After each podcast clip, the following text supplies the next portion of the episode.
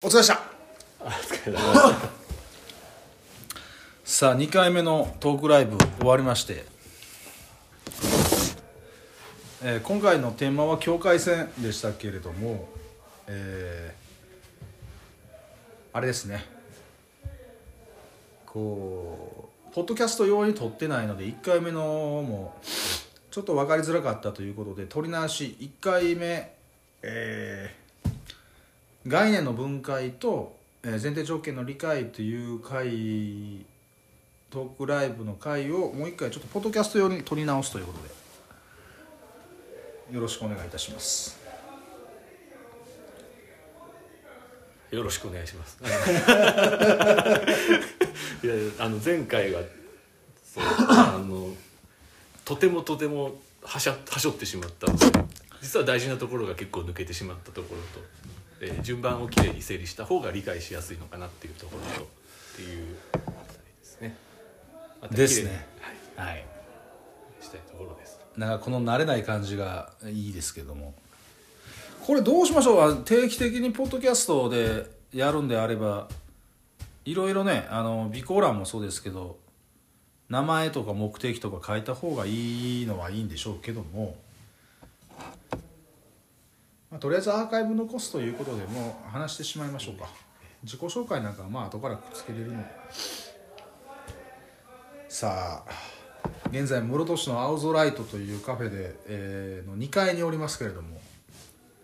1階は大盛り上がり。2回も先ほどまでは大盛り上がりだったんですけどね。ねアルコールなしです、はい。下はアルコールありで。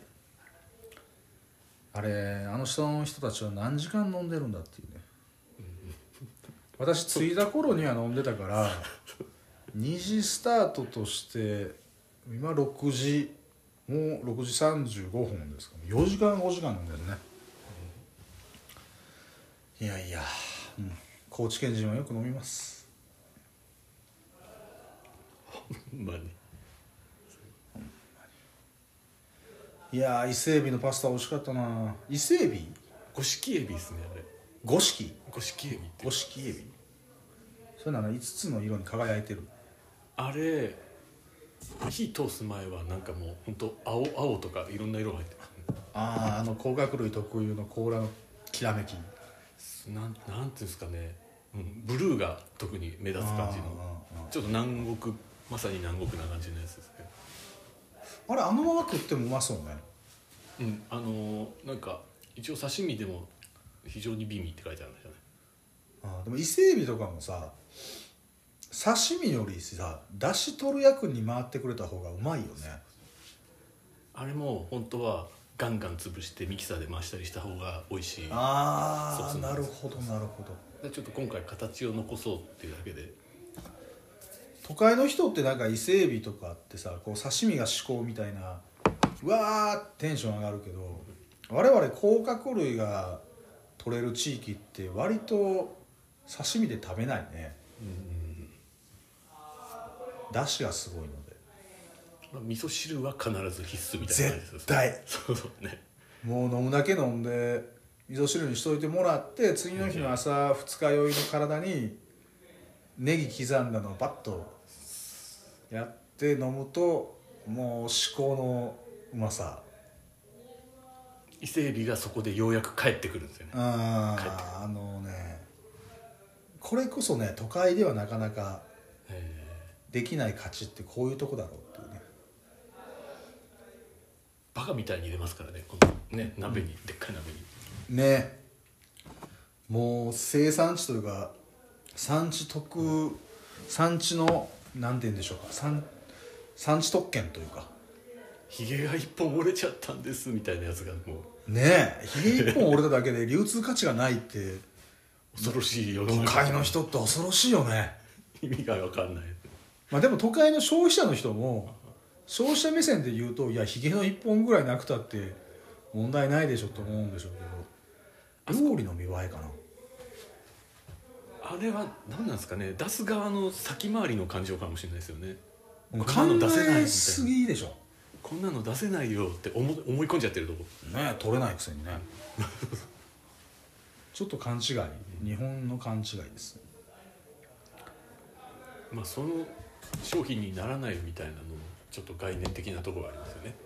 ねそれだけでなんかね言ったら農業界でいうと羽品扱いになるわけでね、いやー。完璧主義もここに極まれりみたいなね。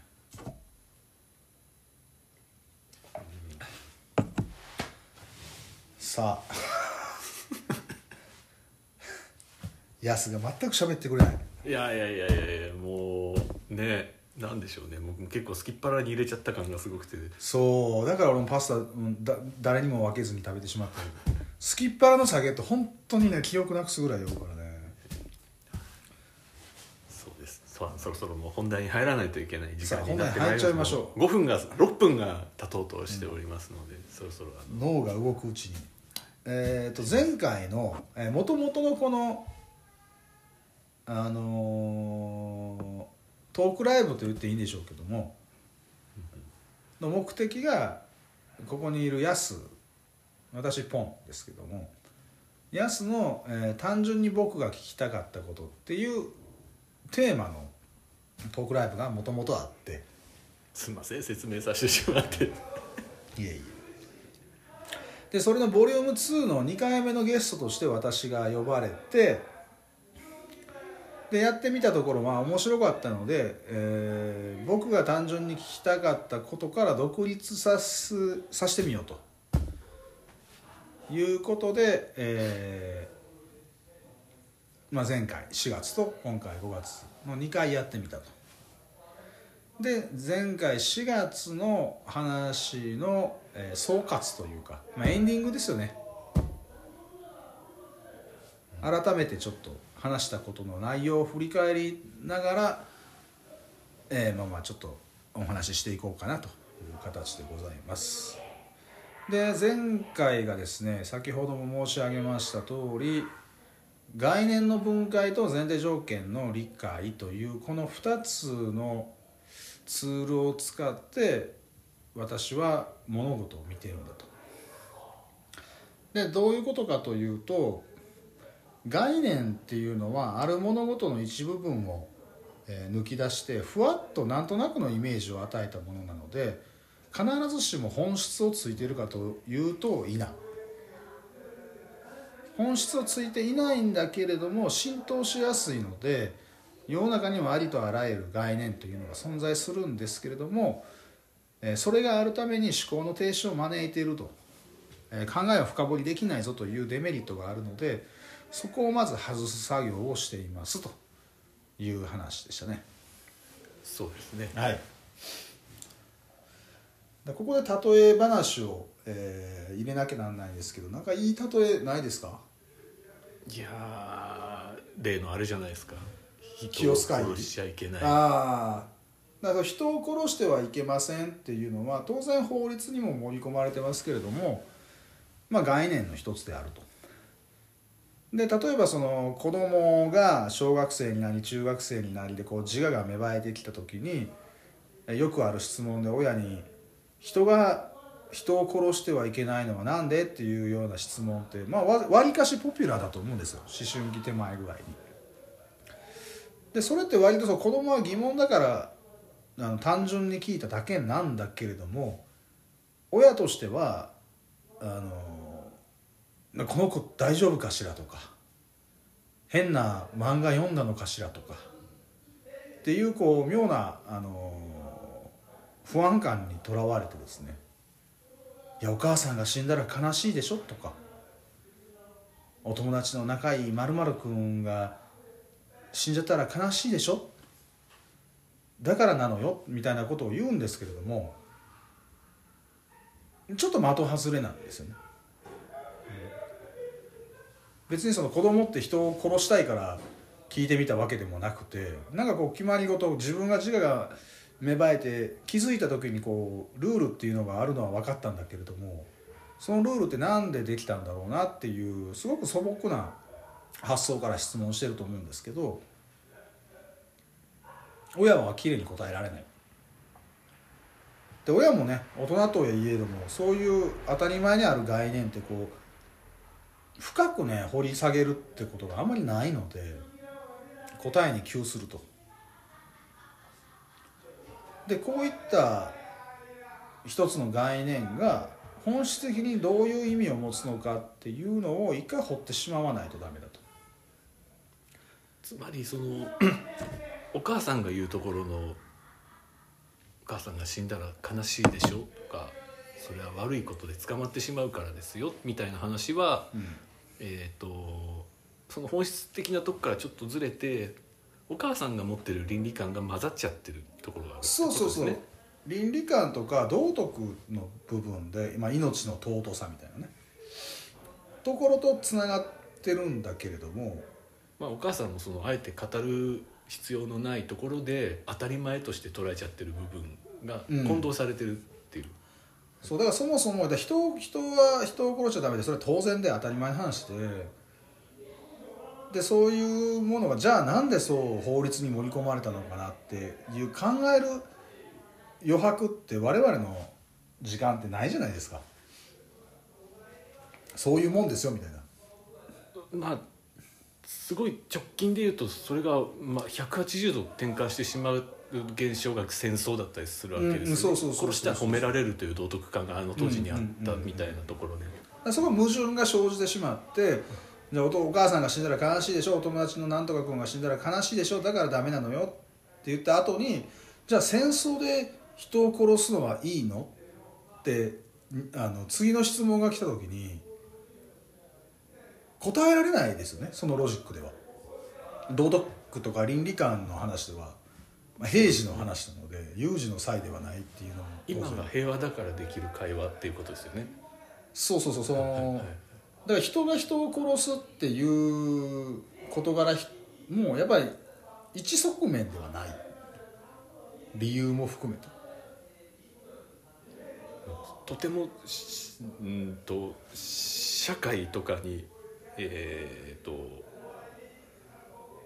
影響を受けやすい話受ける、うん、根ざしてるというかとても社会的なお話なんですよね実は。そうそう社会というまあ言い換えたら群れですよね人間を動物として例えた場合には狼のように単独で生きていくっていうわけではなくてあの群れを形成して生きていくっていう動物なので人間の場合は。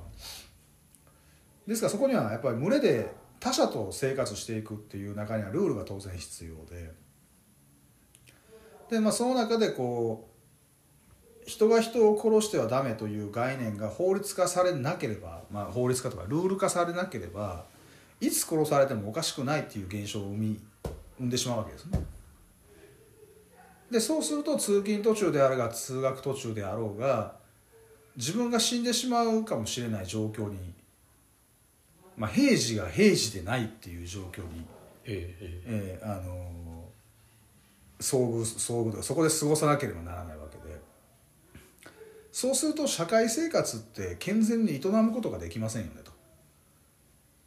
で通勤途中で殺される可能性があるなら誰も会社行かないし通学途中で殺される可能性があるなら誰も学校行かないしそもそもの社会生活を送るえー形が作れない生産性も生産ができないですし出かけることもできないし。でえー、とそういうふうにやっぱ社会を構成していくために便宜上みんなで共通認識として持ってるものが概念みたいな感じで。そうそうそうですね。だから法律っていうものにはできた理由があるけれども、その法律がなぜできたのかこういう法律ってどういう意味なのかっていうのを説明ってできないじゃないですか。その六法全書もそうでしょうけどもその法律が明記してあるところにそのこうなったらこうなりますよっていうルール以外のことってやっぱ書けないしでまたその意味を理解してもらう必要もまたないっていうところも多分あって。まあ、健全なる社会生活、まあまあ、国であれば国家として、えー治安を維持してあの自分の生命が脅かされる心配なく生産活動に従事してくださいと。というために生まれた一つの法律であり一つの概念であると。でそういう説明ができればじゃあ次の戦争の時は人を殺してもいいのっていうのも二の句が継ぎやすいというか、うんまあ、非常に難しいあの説明にはなると思うんですけど。まあいわゆるその倫理が歪んでしまうことも説明がつくってことですよねそこで。そうその平時のルールが適用されないのが有事であるっていうことを、まあ、言葉はちょっと選ぶけれども説明しやすい。平時と有事は違うんだよと、まあ、そこもやっぱり道徳とか倫理観とか入れてしまうと戦争といえどもみたいなところができて、まあ、だからそのジュネーブ協定であったりとかその捕虜に対してはあのひどいことしちゃダメですよとか民間人に対して攻撃することは許しませんとかっていう、まあ、戦争ではありながらもそういう国際共通ルールみたいなものが出来上がってくる。だ基本ベースは人が人を殺してはいけないっていうところは戦争ではあれでもまあ適用はある程度されているというか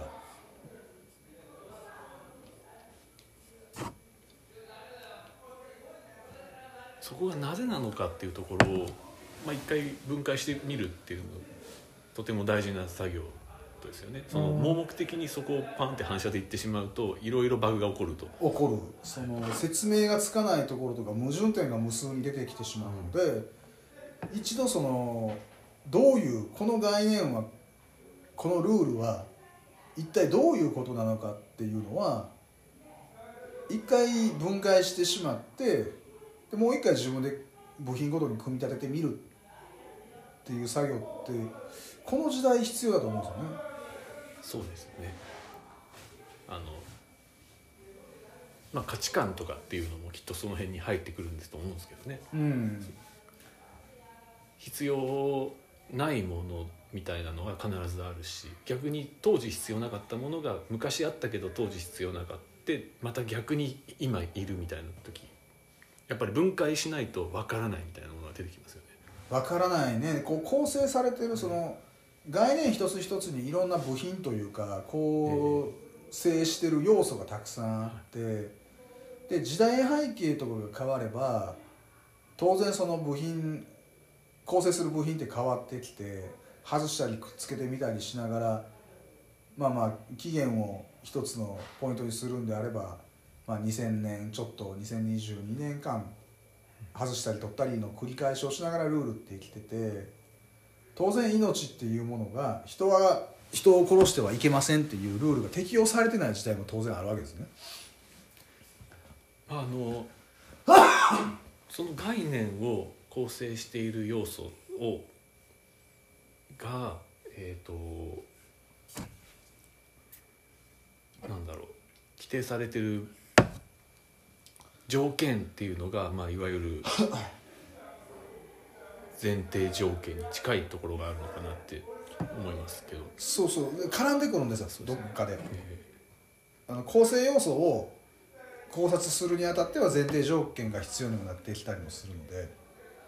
まあ、とてもなんかそうですよね。時代時代。だったり、うん。土地だったりとかそれこそね自分の属性だったりとか仕事だったりとか、あとは人間関係みたいなもろもろの部分って、まあ、概念を構成する要素ですからね。そうですね。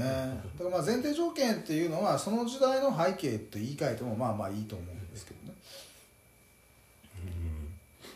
そこを整理する作業ってやっぱりとても必要ですよね。必要。盲目的に、あの言われてきたことを信じる信じてそこに疑問を持たないっていうことは非常にこの時代は危険だと思うんですよ。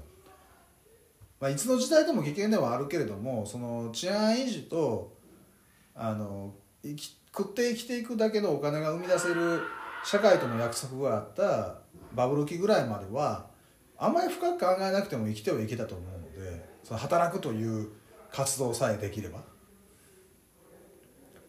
でも今からの時代ってそうではないし働く意味も変わってきてるし都心部から田舎地方に流れてくる人たちも多くてなんならねどう生きることがいいかっていうその概念さえも結構要素分解みたいなのされて多様化してるような気はするんですよね。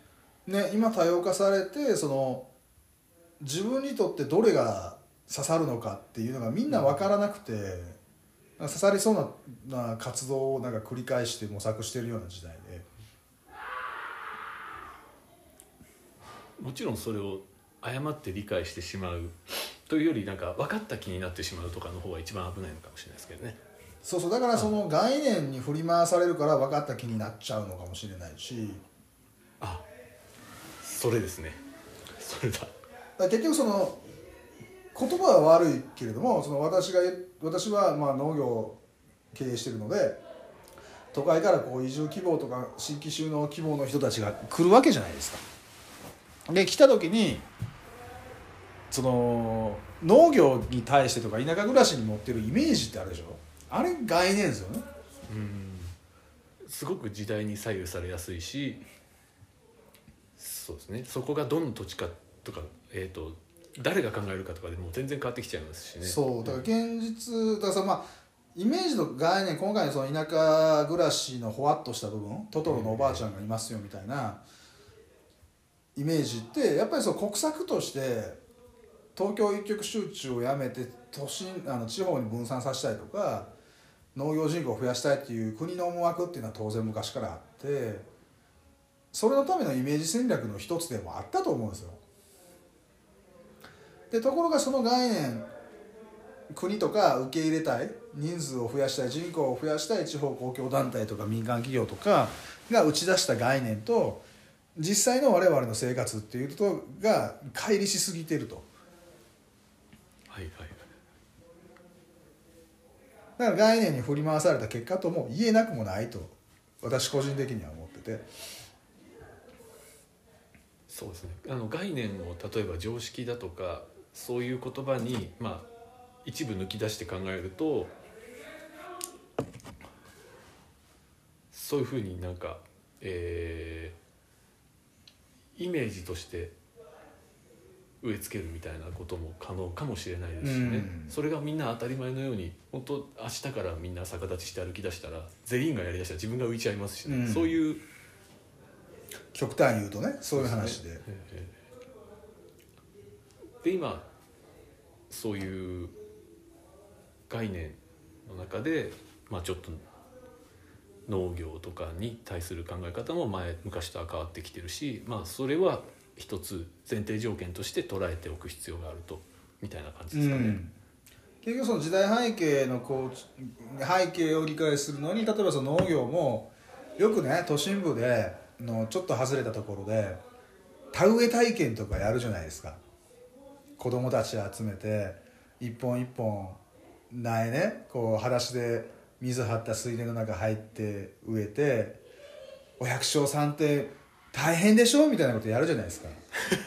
じゃあどこの世界に今の農家で手植えする農家がいるんだよと。全部機械だよと。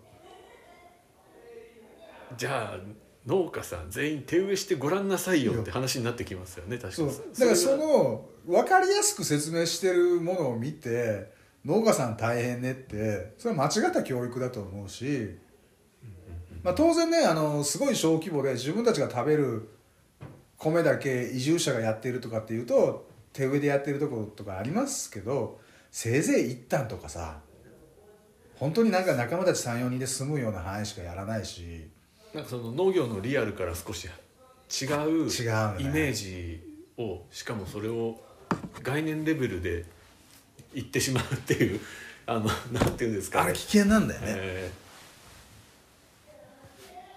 ー。なるほど。真実伝えてないくてそのなんだあれ何のためにやってんのかなと思ってさいや経験の一つではあるとは思うんだけどとても逆効果なんじゃないかと記載しますしね、その農業を振興したいんだったら農業の辛さ辛さっていうか現実にない辛さみたいなのを見せて教えちゃうのもちょっとおかしいだなって気はしますよね。だからそのワークショップ的なさ考え方が広まってえこのやらしてお金をね生,、ま、生もうっていう考え方を農業に当てはめた時にあれと収穫体験しかなかったんだろうと思うんだよね。で収穫もさあのコンバインでやるわけであそこに子供たち100人来られても困るじゃない。手刈りとかやったら農業の仕事農家の仕事増えちゃうしさ。だってコンバインで一瞬でやりたいんだもん。明日雨かもしれないしとかわずかな晴れまで一気にやりたいわけでさそうですよね。そんでまたあのそうなんですよね。で例えばそういう体験みたいなのを組みたいって思った時にあそれっぽいあ絵になるみたいなところを求めるとしてもうその時点でそれが概念なんですよね。うん。どっかのノスタルジーかもしれないですけど。ノスタルジーはなんかすごく深く関わってる気がするけど、はいはいはいとてもそれが今の現実とずれてるっていう。うん、だって手植えする米農家なんか一人もいないんだもん。存在しないんだからね。でも確かに農業って言われるとなんかこう手で植えてるような感じもそうそうそう。あれが、出ますよね、うん、だからそその辺のさバージョンアップできてないのね、その農業っていうのがどういう仕事かっていうことに。えバージョンアップわざとしてないのかもしれないけど、日本ってさいいものを見せて人入れて実は過酷でしたって得意じゃない。ーまあ、よくあるあのあれですよね。移住関係でよくある話ですよね。そうそうそう。移住関係でもよくあるし例えばその都会の営業会社のあの広告募集広告もね、はいはい。アットホームな職場ですみたいなさ。はいはいはいはいはい。入る時のハードルを低くして現実はそんなことはなかったっていうパターンがなんかお家芸みたいなところがあるでしょ、はいはいはいはいまるっと当てはまりますね、うん、で100人入れたら1人か2人はギャップのズレをえあの耐えてくれる強靭な精神と肉体の持ち主だと。それこそが我が社に欲しいんだみたいなさ。ーそうか。でもそれも多分にあのベビーブームみたいなののそうそうそう人数が多かった時の手法だよねあれね。はあ。まさしく概念ですねそれ。うん。まあ、もちろんそのまあ人数が多かった時のフィルターがけっていうのもあるだろうしまあそうちょっと不景気になってさあの中小企業人取れない給料も大して払えないから人取れないからなんとなくとりあえず面接する人数増やさなきゃならないっていうその広告媒体の会社あるじゃない、はいあれの戦略の一つで言われるわけでしょ。登録してさ企業が。で応募者が来なけりゃさ金払ってんのに何なんだよって言われるわけじゃない？はい。らとりあえず応募者の人数確保するためにハードル上げられないわけよ。そうですね。ある種の保険をかけつつかた鉄砲数撃つみたいな感じですね。そうそう。だから結局さ応募者が来るんだったらさそういうあの広告媒体運営してる会社もさ言い訳立つじゃん、ええええ実績としては一応残りますからね、うん、反応があったと。だしそのフィルターがけというかその応募してくる人たちのあの粒を揃えることまではさすがにできませんよと言えると思うしさ。はいはいはいはい。だから人数でやるしかないじゃないですかっていうことは言えるしその広告求人を委託してる人が欲しい企業だってさそれはそうだって思うと思うしさだから俺は大学行ってないからその日本の大学とアメリカの大学の違いって知らないけど何かで読んだ時にああ思いました僕もそれ。日本は入るのが難しくて出るのが簡単。アメリカは入るのは簡単だけれども出るのが難しいっていうなんか話聞いてさなんか結局なんかよくわかんないですけどそこまではそれでやってる癖して突然 社会に出た瞬間それが逆転するみたいな現象が起こるんですね。まあどっちがあの入り口側と出口側が低い高いはまあまあ置いといてもなんかその思惑というかさ。ええええええ。まあ根底というかその根は一緒みたいな問題みたいなのが起こってますよね、まあ、それがその今の移住とかはい。新規収納の形みたいなのもにもやっぱなんか似たようなところがあってでこう移住希望の人に対しても新規収納希望の人に対しても入り口のハードルは下げよう下げようとしてる気がするのよ。入りやすいですよと。そうですね。ハードルなんかないですよみたいな。すっごい高いんだけどねまずなんかその現実とやろうとしてることのえやろうとしてることというかそのね政府なり何なりがそうやって政策言ったり予算つぎ込んだりしてやろうとしてることと現実にはまず乖離があるよっていうあたりまあ現状認識というか、うんまあそこも一つ前提条件として作動するとこですよね。まあその話になった時に当然、はいはいあんまりフィルター掛けしてもさっていうのも当然ええわかるわけよね、えそのあんまりハードル上げすぎてさ、ええ。えそれこそ応募者がいないとか。まあ行ってみたらっていうのもある種正解ではありますしね。だってほ本人の適性とかええ。根性とか目的意識なんてね測れるもんじゃないからさ。実際本人自体が分かってないケースがほとんどだと思いますしね。だからとにかく分かんないんだったら生かす人数増やしたいっていうのも分からんでもないよなとは思うんだよ、いや受け入れる側は受け入れる側がね俺みたいな立場はさもうアホほどしんどいわけ。ええ。わかります。あおの金払ってんのになんか言うこと聞かねえしさ勝手なことするしさ、こんなきついと思ってなかったみたいな感じでさ。第一そこにやっぱりなんだろう人なり人的リソースなり自分の時間とか体力的リソースをそこに割かなきゃいけないって時点ですでに農農業の疲弊につながっちゃってますよね。マイナスだからさ。当然そのこう受け入れる側としてその教育方法とかロジックにちゃんといろんなことを説明するとかは大切よ。ええそれは当然我々の責任としてあるんだけれどもでも素人を雇う時点でさマイナスが発生してることはもうこれ間違いなくてうん。これ職種関係ないじゃない。だから最初のうちって時給低かったりさ使用期間みたいなのが設けられるわけでさ。移住だけはさ来て雇ったらさちゃんと払わなきゃなんないわけよ。そうですね、なんかあんまりそうなんですよね。確かにそのどの企業も同じリスクみたいなのはあるにはあるんですけど、ん。何なんだろうなあの移住に関して言うとなんかものすごく広範囲に 疲弊が広がりますよね。すっごい疲れるのよ。えーだからこの前みたいに俺お腹をさずっとナイフで刺されてるような痛みに一晩中苦しまされたりするわけよ はい、そうなんです。あの大学とかの仕組みとかもすごくやっぱり高知県高知もすごく地域の活動とかに大学生を学部単位で行くよね。放り込んでくきますけどでも、うん。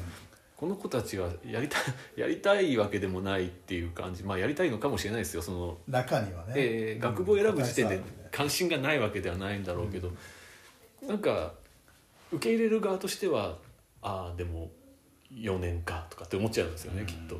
なんかそういうサイクルありますよね。そう。なのでその、まあ、概念の話に戻すとさ はい。はい。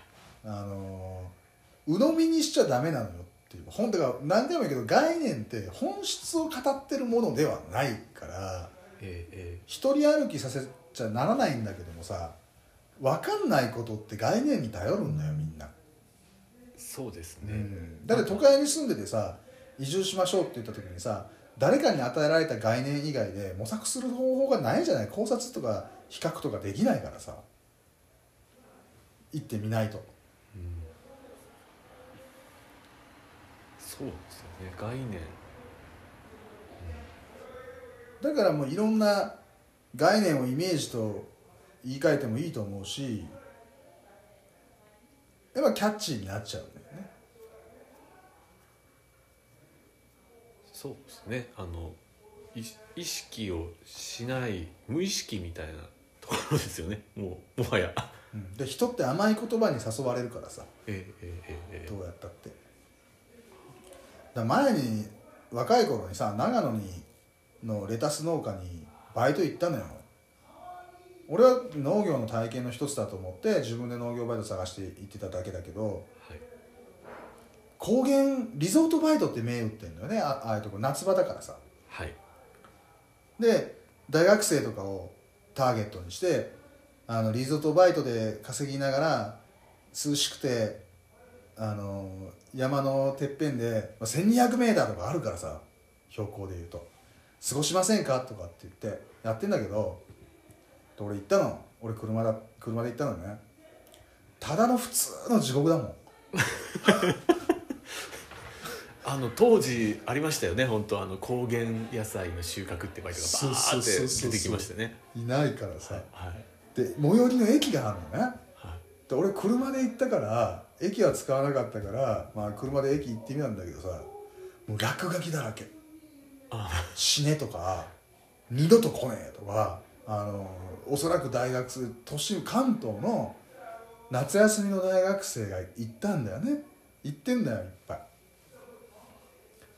でが話との違いでもう、まあ、あれ本当に農業日本農業のイメージ悪くしたよなあそこはって思っちゃうけどで外国人研修問題もあったからねあれ。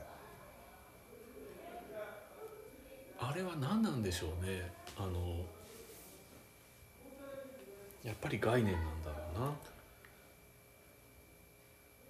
卑怯だよね。卑怯卑怯っていうか恐ろしい話でさそんな問題が持ち上がってにもかかわらず概念として推すのは涼しいリゾートでうん。ひと夏お金稼ぎますよみたいなさいいとこ取りみたいな。よくもまあこんなことを続けるわと。またその広告打つ側もそそれにまあ飛びついてくるのは大学生だろうなっていう概念があるんでしょうね、うん。なんかすごいよな。でだってさあれ産地としていつまで持つんだろうかと思っちゃう。だって普通の地獄だよ。体力的にはさ割と俺もずっと部活やってたしっていうのも含めてなんか親方にギャンギャン怒られるのとかさ怒鳴られるのは別に何の問題もないんだけど陰湿さがあるからね。まああのそうですよね。田舎はとても牧歌的でえっ、と時間がゆっくり流れてて優しい人ばっかりっていうのも、ちょっとノスタルジーのかかった概念かもしれないですよね。ジブリ的なさはいはい、日本人ってさジブリを道徳だと思ってんじゃない？うん。世界観を。そうあれそうですよね。うん。基本的にムスカしかいないからね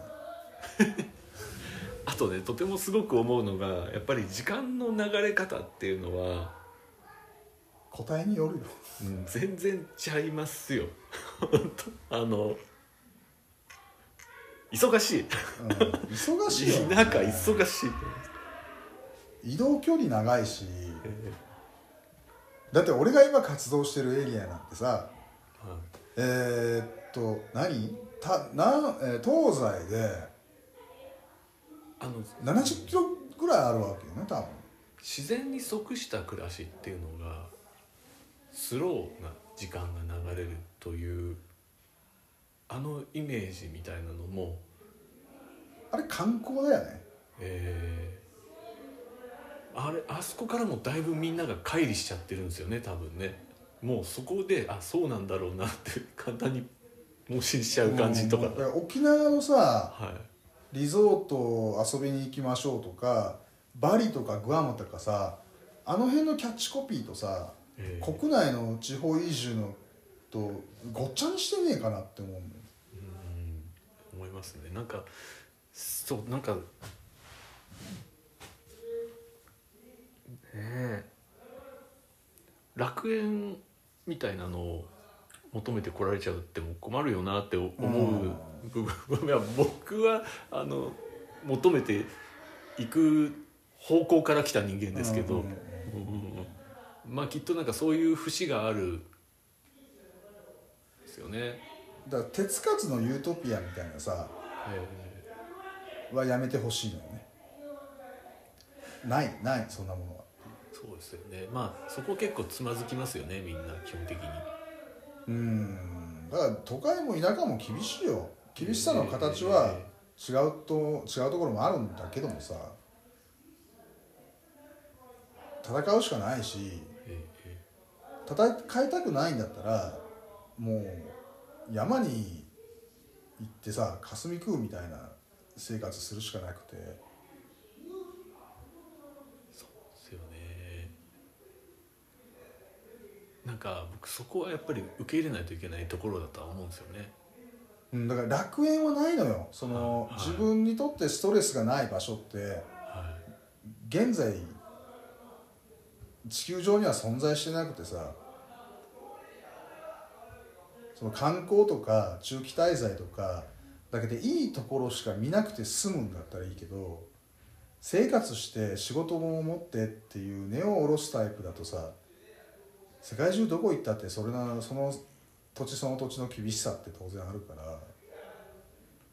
いそうですよね。まあ確かにそれを全国単位で一括りにして農業はとか林業は漁業はとかって言ってしまうのもなんか一つの大きなイメージであって概念かもしれないですよね。そうそう。だから想像力の問題ではあるとは思うんだけど、うんうんうん。その逃げ場所じゃないのでね。そうですよね。都会がきつくて田舎がきつくないっていう手法で都会の疲れた人たちを移動させようったってうん。そうはいかねえよっていうね。なんか例えばそう政策決定をするとか、えー、とそういう予算をがいっぱいついていろんな人たちを田舎に流していこうみたいな時に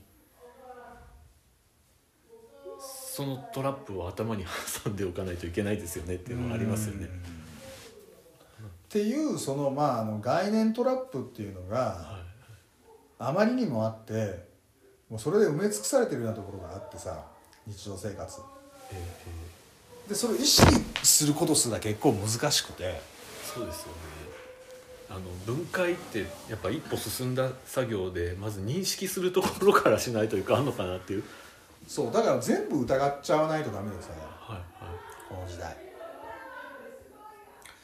すごいんだってあの改めて考えると概念って。概念ばっかりだもん。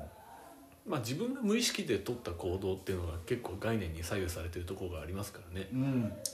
もうだってそれは生まれた時からそういう教育されてるから、えええ。ゼロにはできんのよどうしたって。自分が行動するたびにあれ本当にこれでいいんだっけっていう疑問を持つしかなないんだけども持ち続けるように訓練するのにもわりかし時間かかるしさもう10年も20年もかかると思うし。嘘をでその概念がさそれで本質を得てたり正解だったりしたらまだいいんだけど、うん。結構根拠がないこととかせ社会生活を維持するためだけの方便だったりすることって結構多いからはいはい。間違えるんだよなそれを元にすると。そうなんですよね。あの言葉にならないものが概念なので多分大いに間違えますよね。大いに間違えんだよな。あの伝言ゲームみたいな感じとかあとはなんとなく広まっちゃった雰囲気みたいな感じになるのがあると思いますね、そういうのがありますよね。なんだろうね。ちょっと今飲んでるっていうのもあってなんかうまい例が思いつかないんだけどなんだろうななんかないかなパッと、うん、分かりやすいの。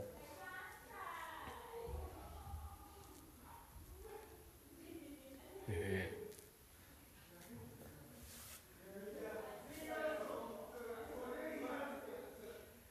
なんかあのこれちょっと違うのかな？ことわざとかさーはいはいはい。伝来伝承系、はい。昔から言われてる言葉ってあるじゃない？はいはい。例えばあの「秋ナスは嫁に食わすな」って言うじゃない、はい。であれって秋ナスが一番うまいから嫁には食わすなみたいな意味合いで取られてるんだけど実は違ってナスって体冷やすんだよね。はい。でお嫁さんってすごく大切な存在であの今の時代でこんなこと言うとさあのいろんなところから怒られるかもしれないけど子供を産んでもらわないとダメだから女性の体を冷やしちゃいかんっていう概念概念考え方から来てるらしいのね。まあそうですよね。言い方変えたらやっぱり子供をねその状態で産めるのってそのお嫁さんだけだしうん。で体冷やす一度体が冷えるとものすごく大変っていうのは多分体感的に分かってるんですよねみんな。うん。うんいつの時代で生まれた言葉なのかは知らないんだけどさ、だからフェミみたいな人に聞かれたらさどっちみちさあの秋ナスは嫁に食わすなっつって嫁には食わしたくない意地悪したいって言っても怒るだろうし。えええこ体冷やして子供を産むんって言うとさ女性は子供を産むための道具じゃないって言って怒り出すだろうからさまあすごくなんか扱い難しいなと思うけど。えだからそれを言い出した人の真意はそこにはないってことですそうそうそうそうそこにはないんだよね。うんうんうんそんな今の時代でなんとかハラスメントって言われるようなうんうん。考え方じゃないわけさそうですよね。発生源は。だから結局受け取り手とかにもよってものすごくまあその受け取り手がどんな時代の影響を受けてるかにすごく影響されると言ってしまった方がいいのかな。個人のねはいはい。やられたこととか体験経験も当然影響するだろうしさ。それでブーストする可能性が高いですよね。傷つけハラスメント的に傷つけられた経験がある人だったらさそういうマイナスに捉えやすいっていうのは当然だろうし、とても肯定はできないでしょうからね。だからまあまあまあ1回目のおさらいとするとまあその概念当たり前のように言われてることが必ずしも正解で本質を得てるとは限んないっていうことをすごく意識しなきゃダメででただその分解して掘っていっても時代時代で変化する倫理観とか道徳観っていうのがあるから現代の考え方だけでは分解しきれんところがあるのではい。当然今生きてる時代背景でその時代背景でどうやってそうなったのかっていうところの理解だから歴史の理解もやっぱりどうしても必要だと。はい。ちょっとあの縦軸横軸に奥行きが必要になってくるような感じですよね。ねそういう理解って感じですね、立体で物事を見ないといけないとかっていう話に近いのかな近いのかな。だから単純なそのなんだろう言葉のさ裏を捉えるとかさはい。隠された意味を見るとかそうそういうのともまた違うんだけれども、そのなんだろうなその人生にさ道徳観とか倫理観の概念って多くてあの人を恨んじゃいけないみたいなさ。どんな人でも一つはいいところがあるからあの嫌っちゃダメとかさ喧嘩しちゃダメみたいな考え方ってあるじゃない？はい。でも一つぐらいいいとこはあるやつ一つしかさいいとこないやつとさ付き合うのってデメリットしかないじゃない？そのいいところが生きる機会ってものすごく限定されますよね。限定されるじゃない、はい。そのお次が来るほどいいところかどうかにもよるんだろうけど、ええええ。そこしかないの？みたいな。例えばお金儲けがめちゃめちゃうまいと。あれはあの人のいいところだよねってなった時に性格最悪だったらさ別に俺にとって付き合う必要性ないからえうん。だからあんまり得意じゃないから付き合いたくないって俺は言っても道徳とか倫理観とかあのモラルの世界に行っちゃうとさそうやって人を見ちゃダメとかさうん話せば分かるからみたいなことを全時代的には言われるけどそこにカロリー使うぐらいだったらさ距離置いた方が良くない？他のことした方が良くない？って俺は思っちゃうから。まあそうですよね。なんで無理に付き合う必要性ないよね？うん。まああのそう。現状認識的にそこにいっぱいリソースを割くよりは他のところに割いた方がいいよねっ絶ていうふうにも言えるしもっと個人レベルに落として言えば自分の精神衛生上もいいよねそう。精神衛生上いいはい。ストレスなくなるもん。うん。だから争う必要性がないから離れるんだよっていう話で、そうですね、うん。あのやっぱ自分の立ってる場所とか現状認識みたいなのとえっ、とまあ系譜みたいなのから見て自分の位置自分の気持ちよさみたいなのをまたある意味ちゃんと確認する作業みたいなのが一つうん判断を誤らないための指針にはなりますよね。個人的なレベルで言っても、だから真面目でいい人ほどさ本当にストレスでしんどくなっちゃうってなってくると、はい。そういう道徳感とか倫理観みたいなものにとらわれすぎちゃってえビールある疲れ。持ってこうか。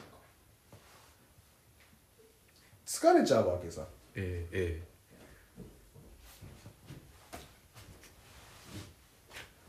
そうですね。真面目な人がとても生きづらい世の中ではあるような気がしますよね。そうだからねそのいい人やらなきゃなんないのって本当田舎では大変だと思ってさ。えらそういう倫理観とか道徳観とかそれが決して間違ってるとも思わんけど、ーまたその要素も一回分解する必要がありますよね、うん。多分。多分ですけどその世代が変わることによって価値観も変わるしこれから今世の中的に変わってきてるよねっていう現状認識は絶対必要やし。必要。だからまあいい人どんな人でもいいとこ探して付き合いましょうじゃなくてダメなら無理に関わるなっていう道徳とか倫理観が出るかもしれない。生まれてくるかもしれないですね。そうですね。うん。だけど今のさ世の中って本当にむちゃくちゃだなって思う側面で言うとさいじめをなくそうとかさそう。なくなるわけないじゃん。そう。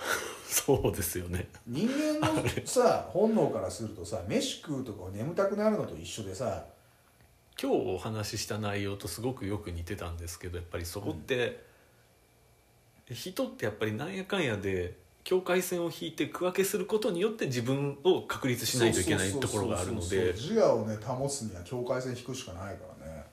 それは小さないじめですよね。うん。差別な区別であり差別であり、区別差別ってどちらにせよ争いの原因だからさ。えでボーダーレスとかさ境界線がないとかっていう人たちもなんかいるけどさそんなことはありえないのよ。ーうんうん。もしかしたらナメック星だったらあるかもしれないよ。だって男女がまずないからさ。はいはいはいはいはい。でみんな長老様から卵で生まれてくるわけでしょ。ある種みんな兄弟じゃない？ああだから理想郷かもしれないですね、うん、確かに。したら我々の世界よりはボーダーって少ないかもしれないよね。うん。そう。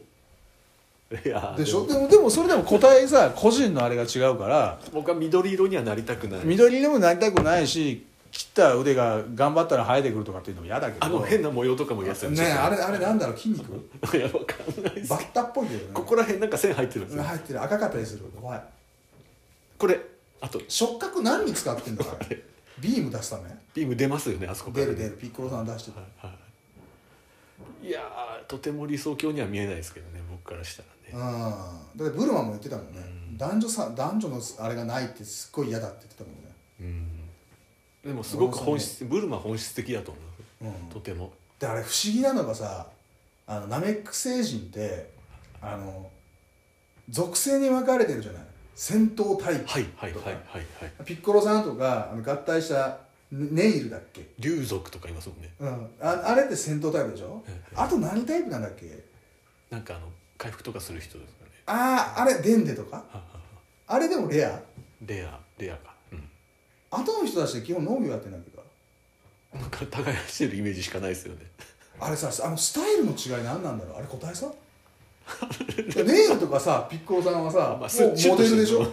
八頭身みたいなのあるじゃん、はいはいでもなんか長老系ってさ割とずんぐりむっくりで三頭身みたいな人たち頭でかいですよね頭でかい。シワだらけ。でフリーザがドドリアさんとかと行った時もさ割と一一つの村に戦闘タイプって一人か二人ぐらいしかいなかったと思うんだよねそうです。こいつがやられたら終わりだみたいなやつが 2, 2人ぐらいいて。ねえねえ2人ぐらいだったよね。だからだからあだからそれも差別があるんだよ。あの世界にすら。そうそう。だから男女差のないけどもいや俺戦闘タイプだしみたいな。ただそこで争ったりしてる絵があの物語には見でではえなかった。ないないないかった。けどそうナメック星だけでフォーカスするとあるのかもよ、そうですよね、うん、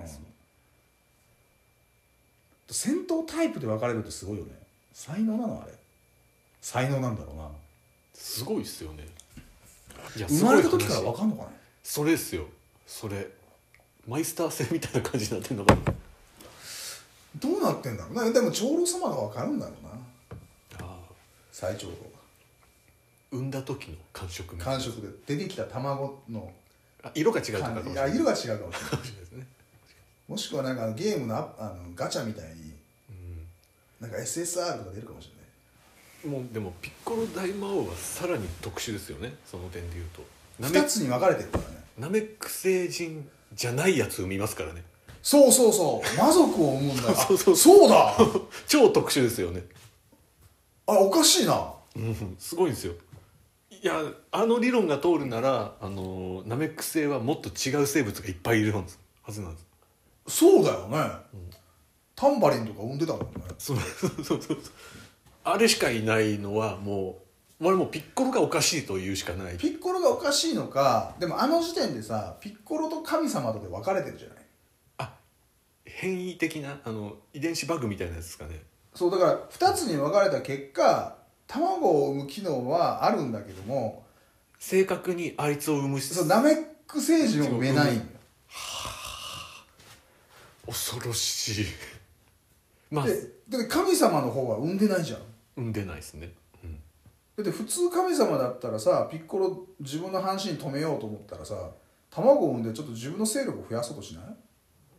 あの同じようなやつ5人ぐらいでかかってきますよね多分ねねえちょっと自分の戦力を増やしたいよね、うん。ポッポは何なんだ？あれは。ポッポもしかして神様を産んだのあーないとは言えないですよね。その辺の説明ないもんね。とても人には見えないですしね。人っぽくないよね。すごい神様に忠誠心も高いし。うんうん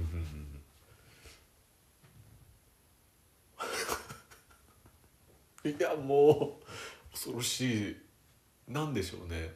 僕ら何の疑いもなく見てましたけどね。ほらこういうところもさあの思い込んでっからさいろいろ分解していくと新しい新事実が発見されるんだよ、そうですね。うん、あのそうよっぽど注意してないとそういうの簡単に入ってきますよね。確かに。うん、よっぽど注意してないと。注意でなんとかなんのかな？難しいとこあるよな。そうですよね。それいちいち気にしてたら多分生きていけないでしょうしね。うん。まあそういう結果出てきたのが概念なのかもしれないですけどね。便利だよね。ええええ思い込ませる能力高いし。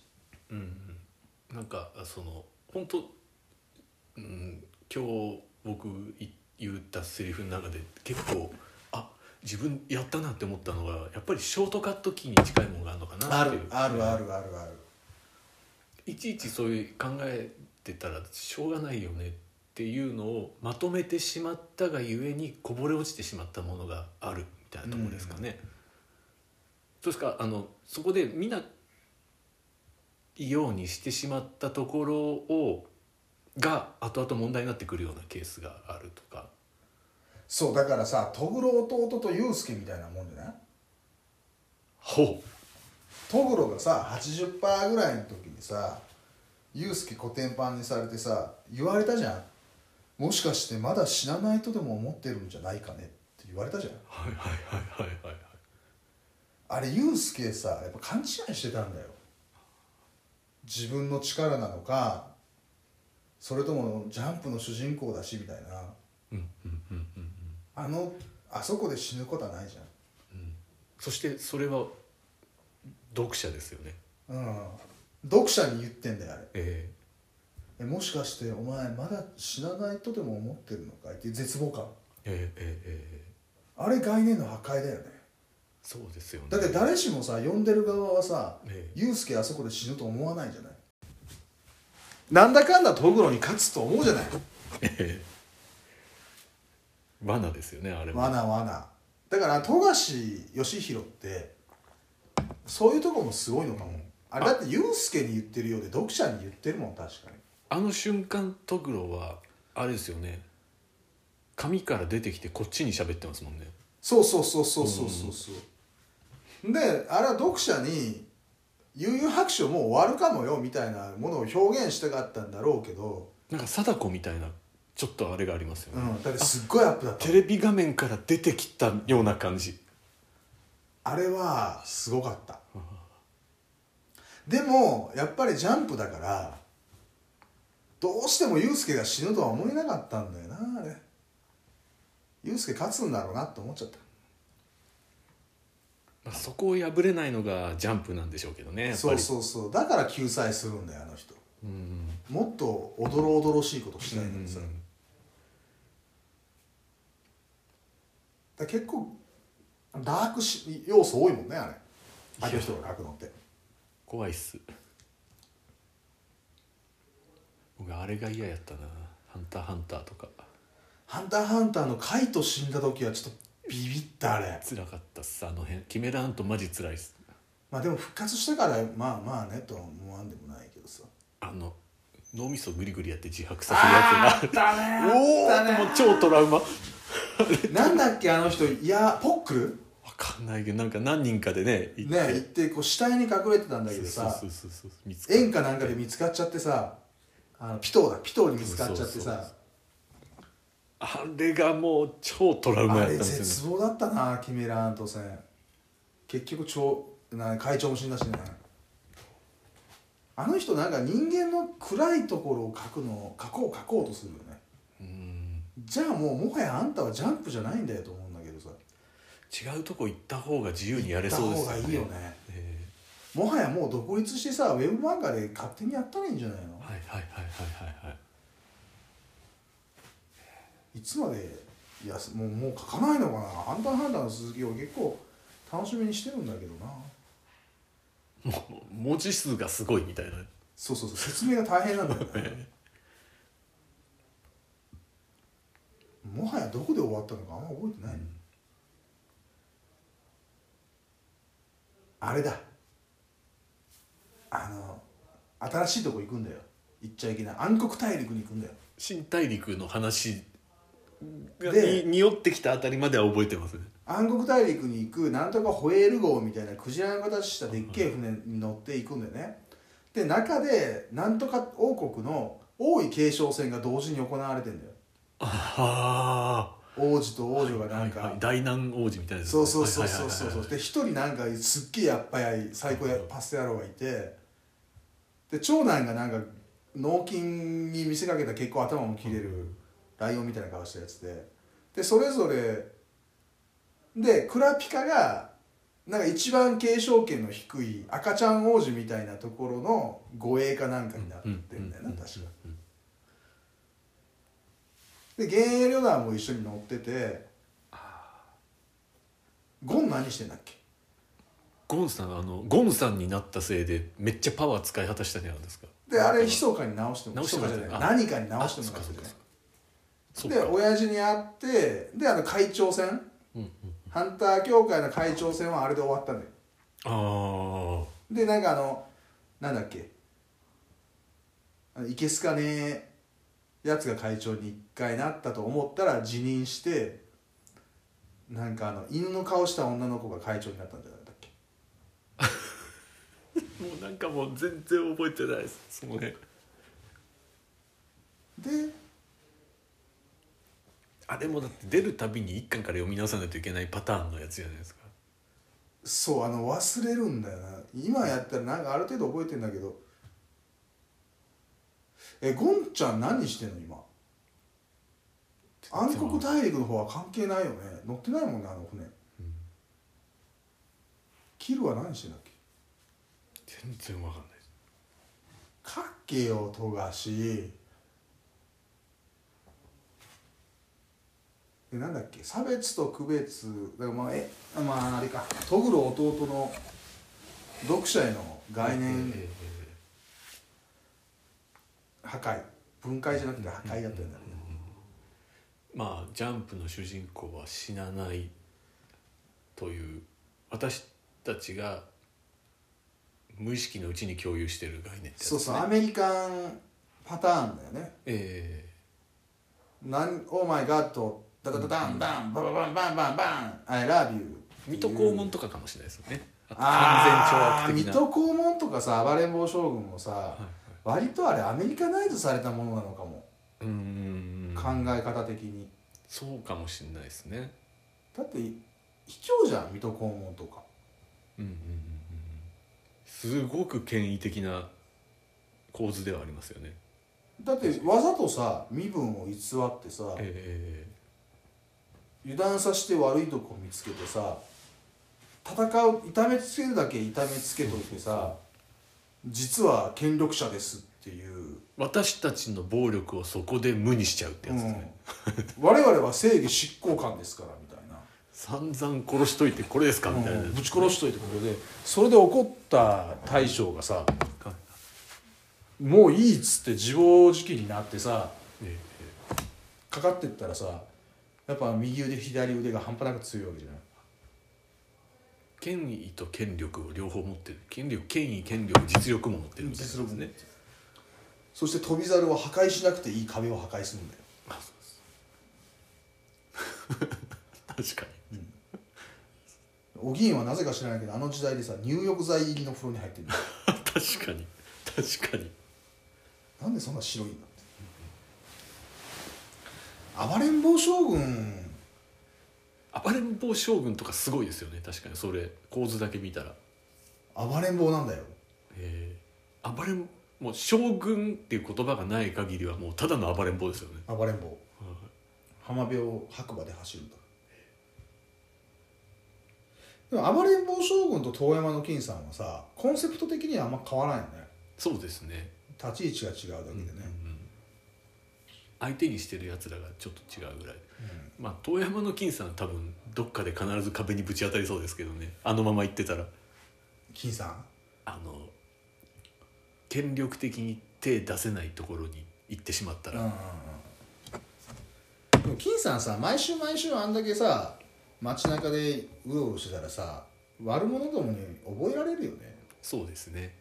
あいつ実は奉行所のさ奉行なんだぜっつってまたなんか町人の格好しておとり捜査してるわっていうのあれバレちゃうよね。しかもなんか江戸みたいなところにいるけどさ遠山の金さんってあの人長崎でしょ？あそうなんですか。もう長崎の南町奉行所かなんかであの人。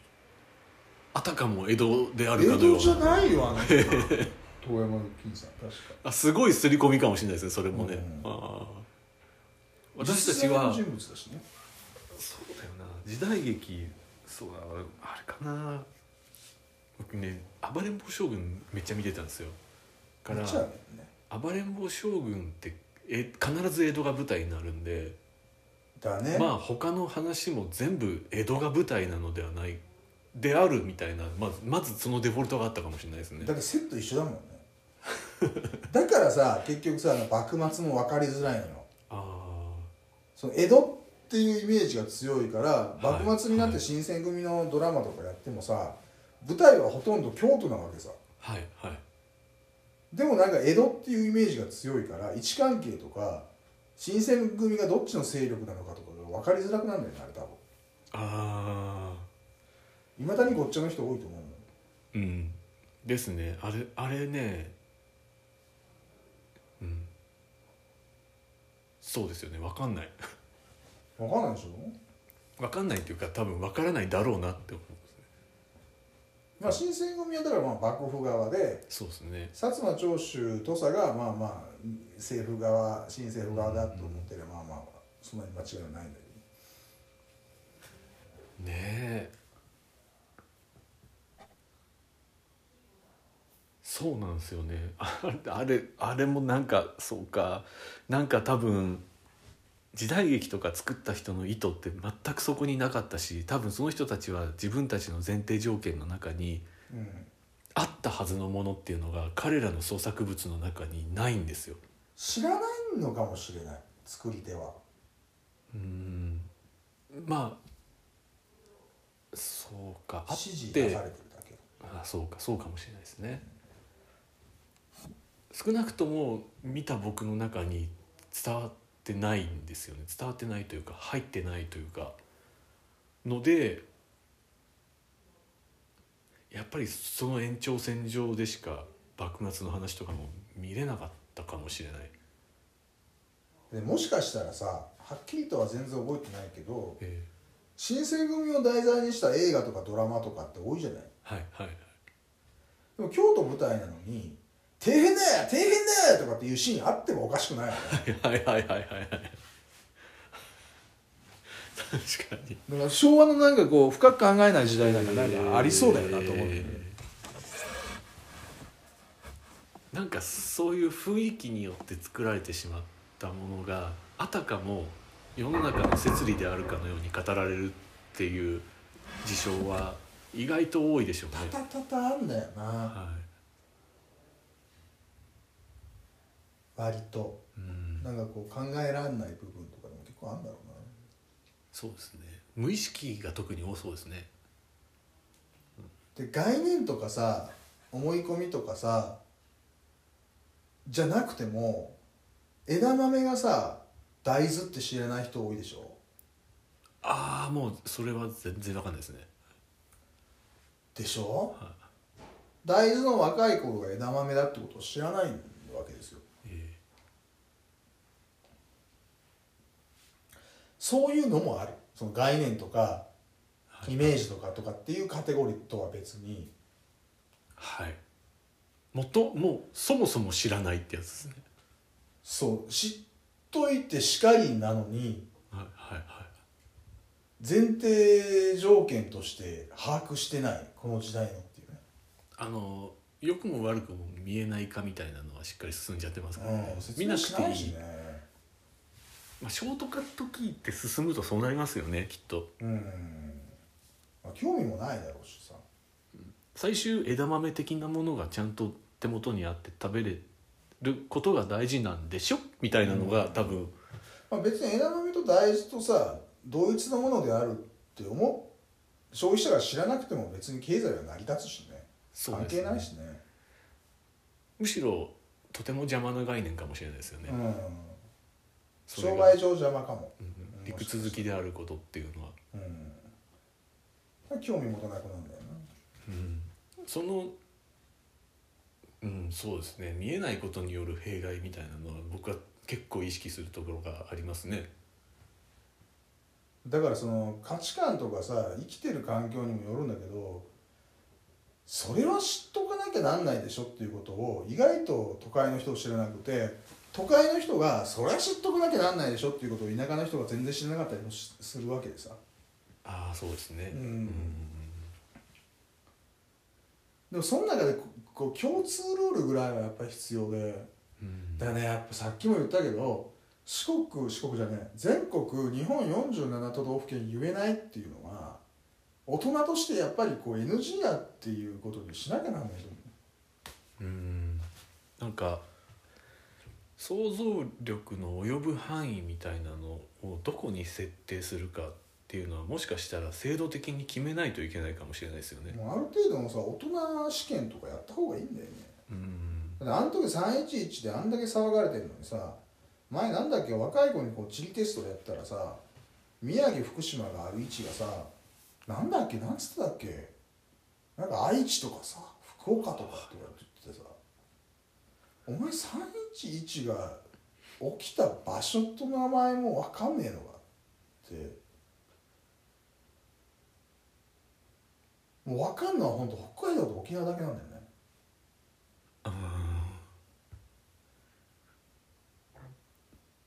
親は一体何してんだって心の底から思うんだよな。そうですね。でもなんかそうそうそうそう。そう親が悪いわね。うんなんか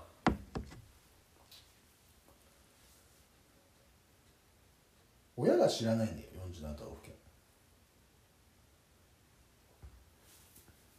そうっすね。そうそうそう。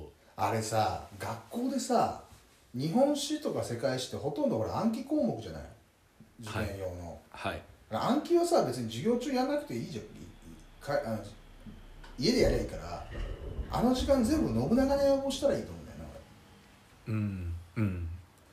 なんか覚えとく行動っていうのは俺社会でやる必要はないよねって気はしますよね。その社会というあの教科のくくりの中で。そうそうだから歴史だから公営とタイアップして教科書作ってさ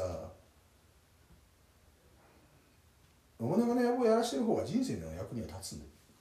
そうですよね。大事大事なのはうん？その年ではないんですよね。年まあ年も大事は大事ですけどやっぱり相関図だったり流れだったりとか。そうそうそう。つながってるからね。さっき縄文の話したけどさ縄文時代にも我々の先祖いるからね。えー当たり前のようだけど。ゆえの今ですよね。何代前ってよくわかんないけどさ。はいはい。うんパパがさドキ作ってたの、ドキドキうんパパ。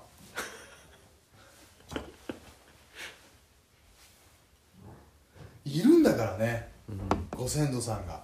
うん。今現在生きてる人のさご先祖さんは縄文の時なんか余裕でいるんだかそうなんですよらね。面白いよね。すごい話ですよね。すごいんだよ。実感とか肌触りは確かにないけどうん。すごい話だよな。そう。安うんパパがいいんでそうなんですよ。パパがね。安うんパパはさ伊勢海老五色エビ捕まえてたかもしんないからね。ほんまですよ。もうパスタはなかったから泡とか冷えやったんだろうけど。ねあいつを初めて食べようとした人かもしれないですよね。軍艦わかんないよ、ううんん。結構すごいなって思うんですよ僕。あのエビを初めて食べようと思った人とかエビもそうだしさ、まあ、ナマコもそうだしさそうそうそうシャコとかもそうなんだけどさウニだよねまず。開けたんだよな。トゲトゲを。そう。ですよね。あとで僕あのこんにゃくを何とかして食べようとした人もすごいと思う。あれさどの家もすごい庭で思いついたんだろあでもねすごいなって思いながら無毒化する努力をするっていうのがもう意味わかんないじゃないですか。うそれしか取れなかったの？そうそう。そ うそこまでしてっていうことをしないことには。死んじゃうからなんだねへだって普通考えたら里芋とか植えるもんな。うん、他のもん食べて何とかしようとしますよね。するよね、ええ。普通の思考変える時にね。なんかああいうのを見てるともう本当に昔の人がバカだったとかとても進んでなかったみたいな言葉であの片付けられないですよね。お前らの発想でこんにゃく作れないから。そうなんですよ。本当に。こんにゃく芋を知らない人たちもたくさんいるんだよ世の中っていうのはね。でレンコンがさハスの花だっていうのを知らないんだから、フグに毒があるのは一部だけだみたいな話とかもねそうですよね多分。今なんか無毒フグがいるでしょ。わお。あ だからフグの肝が食える日が来るらしい。よへえ。いやー。あのななんすかね。でもやっぱりそういう人たちってフグを食べて死んだ人みたいなのでこうフグは食べれないもんだっていう概念から外れたんですよね多分。最初がないんでしょ。あフグがだから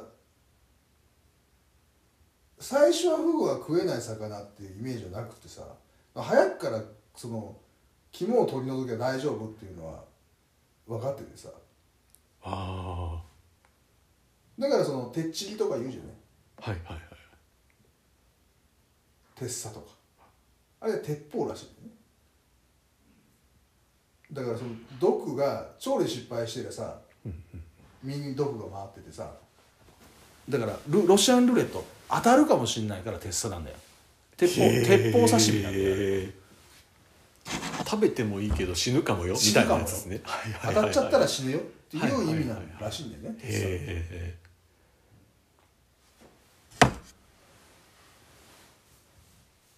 でだから当たってもいいから食ってみたいって思ってたらしいけど現代人の俺らからするとさそんなうまい魚じゃないじゃない？そう。なんかもともと毒があるんだったらまあ食べないよねっていうのが普通うん、他に食うもんいっぱいあるしさ、うんうんうんびっくりするぐらい美味かって言ったらそうでもないしさ、あれなんだっけ？漁師があれなんつう名前だったかな？ムツ系統の魚だと思うんだけど食べたらな油らしいんだけど油が中和分解されなくて、はいはいはいはいはいはい。はい腸に残ってえうんこが出続けるっていう魚が、ありますね。ね。うんうんうんでもあれは漁師も知ってておむつ履いて食うんだって。ええ食う人は。油なんとかですよね。油なんとか、うん。なんだそれと。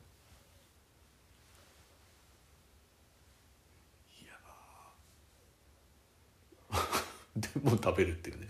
でも食べる。おむつ履いてまでも食いたい。油坊主だ油坊主。っ油坊主？ていう魚がいた気がしあその名前だっけ？ますうん。なんかいろいろいるんですよね。あのに人間が消化できない。酵素がない。あの油なんです油。油の種類的に。まああるわね、だからフグとかもさだから高級食材でうまいとみんな思ってんのでも何度も言うけどそんなうまい魚じゃないと思う俺は。サバの方かもな。確かに都会の人には分かんないだろうけどそんなありがたがってね1万も2万も払って食うような魚ではないと。思あでもそうですよね。それもなんかうん後から結果的にできてしまった概念みたいなとこがありますよね。そうそう。が完全概念だと思うよ。だって、うん。女の子をさ都会でさ食事誘ってさフグ食べに行こっかっつったらさよほどフグに悪いイメージない人以外はさ「えいいんですか？グーフーですか?」ってなるじゃない絶対。グーフーザギンでグーフーですか？っつって。グーフーのシースーもあるんですか？っつってさ。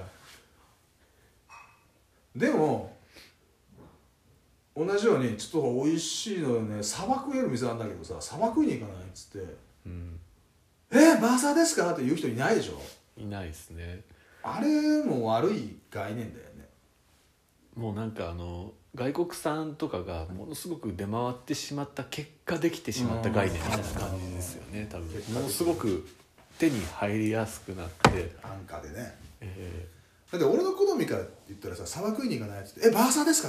バーサーのシースーなんですね」っていう女の子の方がやっぱーうん。なんか楽しいなと思うけどさ。そこを本来その魚が持ってる味で決めないえっ、ともっと違う判断基準で喜ぶ喜ばないみたいなところにすごく概念が関連しうん。関連してそうな気がしますね。分解可能な人ってさ、だからそこで男でも女でも性別関係ないんだけど年齢も関係ないんだけどえ。魚食いに行きましょうかとかっていう話になった時にさ何好きっすかって言ったら「うんサバとか味が好きかな」って言われるとあこの人となんかいい酒が飲めるんじゃなかろうかとか思っちゃうじゃない？なんかちょっと奮発してここの店行くつもりだったけどワンランク上行くかみたいなさ。はいはいはい。グーフーですかって言われたらさもうなんかスシローでいいかなと思っちゃうの。グーフ。スシローにグーフーはないんだろうけどさもう何食わしても一緒だよお前。ガンダムかってなりますグクーザーザークーですからね。クーザーじゃないクーザーとはとか言うんですかみたいな。そうそうそうそう。旧ザクですからね。赤いんですか赤いですか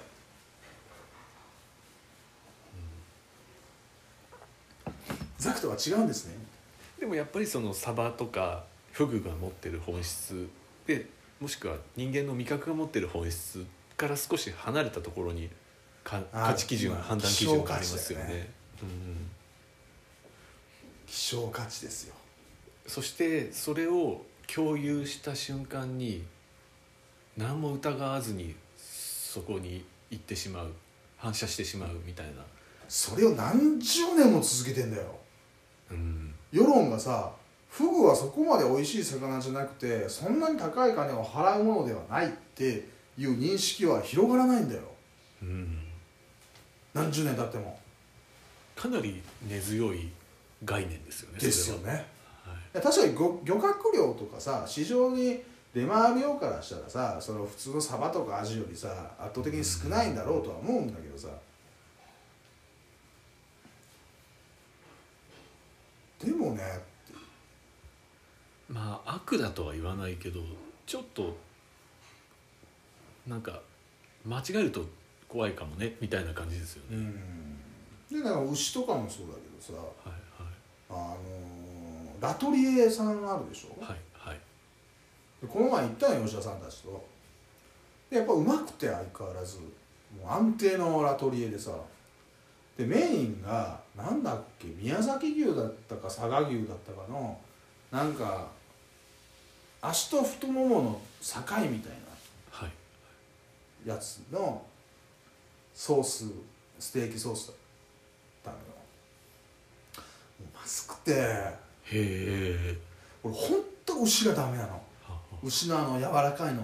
へで後から出てから一緒に行ったやつらに「あの牛ってやっぱ美味しいもんなの?」って言ったら「いやあれが一番美味しいですよ」言って言うのよねやっぱり明らか味覚の違いなだけなんだろうとは思うんだけどあ何がうめえんだろう分かんない。まあステーキ進行っていうのは割とあの新しいあれらしいですけどね。新しいと思あうね。た新しいというかまあ言っても僕らの上2世代上ぐらいのあたりから出てきた。だろうね。だろうなオージービーフがいいよ俺。オージーのとかさアメリカのなんかあるじゃない？ちょっとがっしりしたがっしりした筋張ってるやつ。はい。赤身、はい。俺あれでいい。うんもう国産の柔らかいのが霜降りとかも含めても食えたもんじゃないと思う。あの霜降りっていうのを評価するっていうのもきっとあれでしょうね。普遍的な発想ではないでしょうね。最近だよね霜降りなんて。ねでも霜降りってさどこでもまあ英語とかもさわ割と出回っててさどこでも食えんだけど苦手なんだよねっていう人の方が多いんだけど周り。そうっすよね。確かに、そんな支持されてんの？あれ。美味しいと思ったこと一度もないよ。確かにあの身の回りの人たちは結構ともう油がダメでさとか。言うよね。一口でいいんだよねとかって言うよね、どこの層に受けてんだと思って。実はさいじめ問題とかと一緒でさ実は悪いと思ってたんだけど仲間外れにされるのが嫌だから言い出せなかったみたいなもんで日本人全員霜降り苦手なやつの方が多いんじゃない？っていう。引っ込みがつかなくなっちゃってる。そうそう結局つかなくなってみんながいいって言うもんだから悪いって言えないええ深層心理が働いてるだけでさ引っ込みがつかない雰囲気っていうのも本当にとてもあれですよね。概念的というか、うんすごい概念的。え人を自分で自分の首絞めてると思うえし、うん。でもそこを問いもしないっていう状況ですよね。すごい問いたい、でさ、うん。グルメ番組とかうちテレビないから分かんないけど彼女の家とか行った時になんか昼間とかグルメ番組やっててさいまだに牛とかなんかやってんのね。んで一口食べてなん舌の上で溶けるとか言うのよ。肉が溶けちゃ困るんだと。溶ける肉って何やって油だよっつって。よく焼いた油だっつってさ。俺肉を噛みたいっつって。これが英語なんちゃら牛みたいなさバカじゃねえのか。確かに。まあどこにそうですよね。今ちょっと噛み砕いてみたところ今までになかった感触みたいなのに驚いてたのかもしれないですね。最初はねなんか最初。最初はそれでいいと思うんだよ、え。なんか今までにない。ーこんな肉ちょっと食べたことなかったよね。なかったね。それがそれはまっとうにそこら辺歩いてるような牛からは取れないでしょうからね。絶対取れない絶対取れないうんだからあのあれみたいなもんだよ。なんだっけ？まあ北京ダックとかあのガチョウのそうですねフォアグラとかフォアグラみたいな。えーある種不自然な状態になっ病気じゃんてそう得られるものですからね。だって普通肉と肉の間に脂肪挟まねえからさだから俺がまずいと感じるのもさ限りなく人間のエゴが味形態に入りすぎてんだろうなと思うんだよなだから結局俺鳥とかさジビエの方が絶対一番好きなんだよねそこをやっぱりイメージが先行してしまってるところありますよね絶対。あるそしてそれに文句を言えないはい感じ、はいはいはいはい。実はみんな嫌いなんじゃなかろうかと思うんだよそうですよね。なんか本当に空気のように周りの人たちに認識されているとそれぞれが思い込んでる、な、でこの前もさ都会の人がいっぱい来た研修の時にさバーベキューでさ俺安い鳥買ってきて備長炭で網で炙って食べさせてさ俺も食ってうめえなと思って次の日結局鳥が一番うまかったですって言われた刺身からサザエからさジビエからいっぱいあったのいろいろ。でも複数人から鳥が一番うまかったです。そういうことなんだよね。まあ嘘ではないでしょうしね、例えばそうですよね。やっぱ目隠ししていろんなものを格付けチェックみたいなのではないですけど、うんないし、まあ、サザエとかもさ地元の漁師さんが必要以上に持ってくるから、はい。一個で終わってたらこっちのサザエって素敵ってなって終わってたかもしれないけどほらほらもっと食べてもっと食べてってなるからさ サザエ好きな人も2個も3個も食ってたらさもうちょっといい加減嫌になってくるのは分かるじゃない？一つぐらいがちょうどいい？じゃないのめちゃめちゃアミノ酸っていうわけでもないからさ、はいはいはいはい。はあだから少量ちょっとでいいのにさ。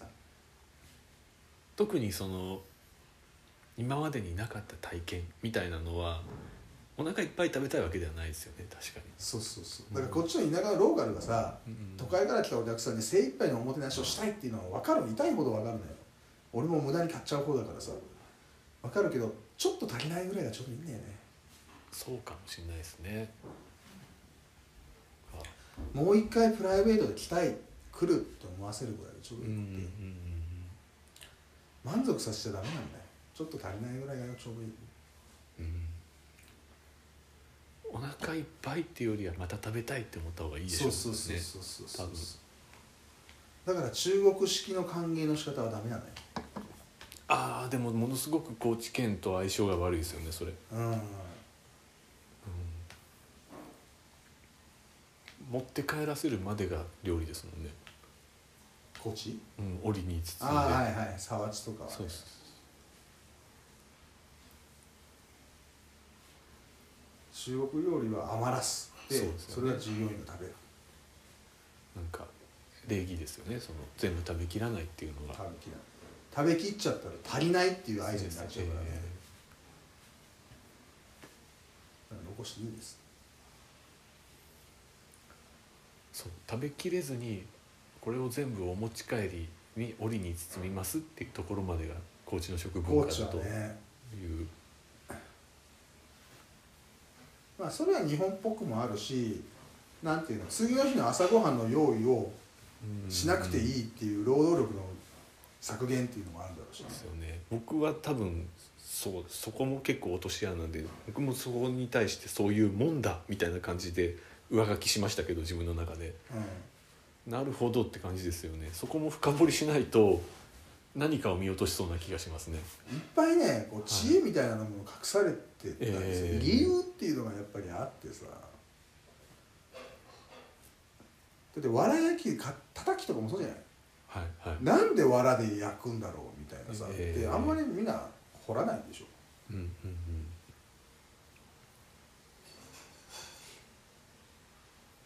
でもサバだってさ都会の人はもう知らないと思うんだよ。なんでサバの刺身がないのかとかさ。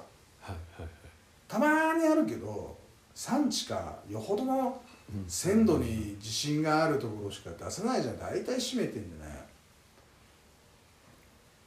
それがなんでなのかもやっぱり誰も誰もじゃないけどあの知らない人が多いと思うしさ。そうですよね。なんかそのやっぱり概念の分解と前提条件の理解っていうのは言い換えると文脈みたいなのを捉えるっていうのにもできるのかなって気もしますね。そう主語述語的なものもあるし、うんそのだから小説とかさ推理小説読むのに殺人事件終わってから推察ってできないんだよね。登場人物紹介から見ないとはいはいはいはい文脈を読み解く力っていうのはものすごく多次元な話になりますよね。多次元だねうん。すごく多次元だと思うそして誰もが触らないとこなんだよね。絶対そっちの方が面白いんだああうんうんうんで坂本龍馬坂本龍馬って高知県は言うけどもどこまで知ってるだろうって思うんだよ。うんいいんだよ。高知県のヒーロー坂本龍馬で。俺はいいんだけどえええどこまで知ってるんだろう。で室戸もさ空海空海言うけどさどこまで知ってるんだろう。どの時代の人かっていうことの認識もないのかもしれないしさ。